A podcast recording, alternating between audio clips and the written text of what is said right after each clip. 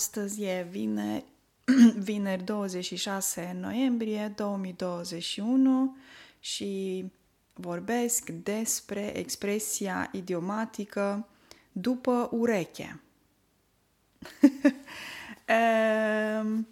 Da, mă gândeam acum că în norvegiană există o expresie a fi uscat după ureche, care înseamnă că e o persoană matură. Dar e foarte interesant că în limba română când spui după ureche înseamnă altceva. Această expresie vine practic din muzică și se numește a cânta după ureche. Adică a cânta fără o partitură. Ce înseamnă o partitură? O partitură sunt acele hârtii pe care se uită un muzician când cântă la instrument. De exemplu, dacă tu cânti într-un cor sau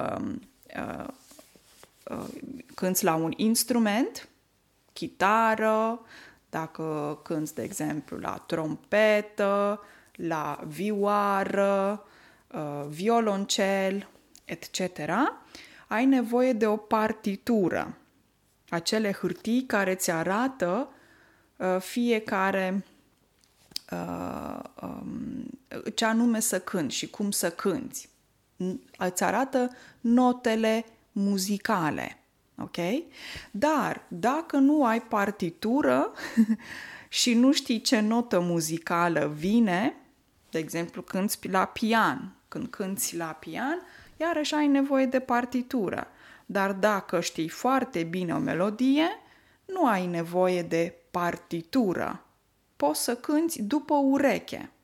Deci poți să reproduci melodia după auz, fără partitură. Și atunci, inspirat din domeniul acesta, în limba română se poate spune după ureche, adică așa, improvizat, din auzite, fără a se documenta după ureche. Okay? Eu folosesc această expresie după ureche în sensul de o persoană care reproduce o informație fără să se informeze și fără să aibă o informație cât de cât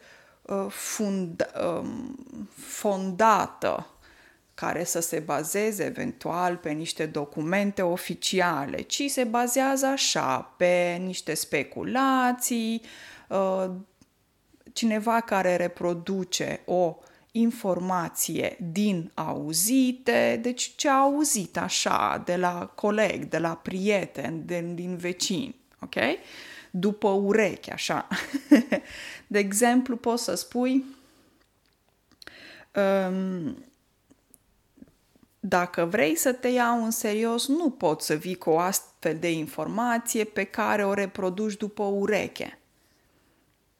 Adică trebuie să te informezi și să ajungi să citești niște documente, niște acte mai serioase și să vii cu o informație ceva mai fondată. Nu poți să vorbești așa după ureche.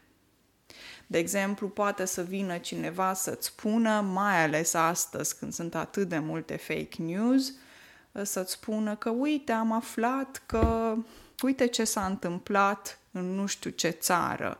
Și tu poți să spui, păi nu poți să reproduci o astfel de informație așa, după ureche. Adică improvizat doar așa, pentru că ai auzit-o la alții, dar e o informație probabil nefondată. Cineva a făcut un video și gata. Tu crezi orice, știți? După ureche. Așa se poate spune. Ok? Asta am vrut să explic astăzi, după ureche. Și astăzi, fiind vineri, este Cash Friday, nu-i așa? Cred că o inițiativă care vine din Olanda și se recomand și eu să nu uităm de cash. banii cash, adică banii de hârtie, să-i folosim și să îi susținem, să susținem continuarea acestor bani, pentru că e nevoie. Eu locuiesc în Norvegia și cash-ul este aproape inexistent. Adică toți plătesc cu cardul, eu una fiind o persoană care de foarte mulți ani plătesc doar cu cardul și nu am cash. Dar mâine, scuze, podcastul îl înregistrez astăzi, joi, dar mâine, vineri, 26 noiembrie, o să plătesc cu cash, o să susțin această inițiativă Cash Friday. Vă sugerez și vouă să vă gândiți cel puțin la această sugestie, dacă obișnuiți ca și mine să vă folosiți doar cardul bancar.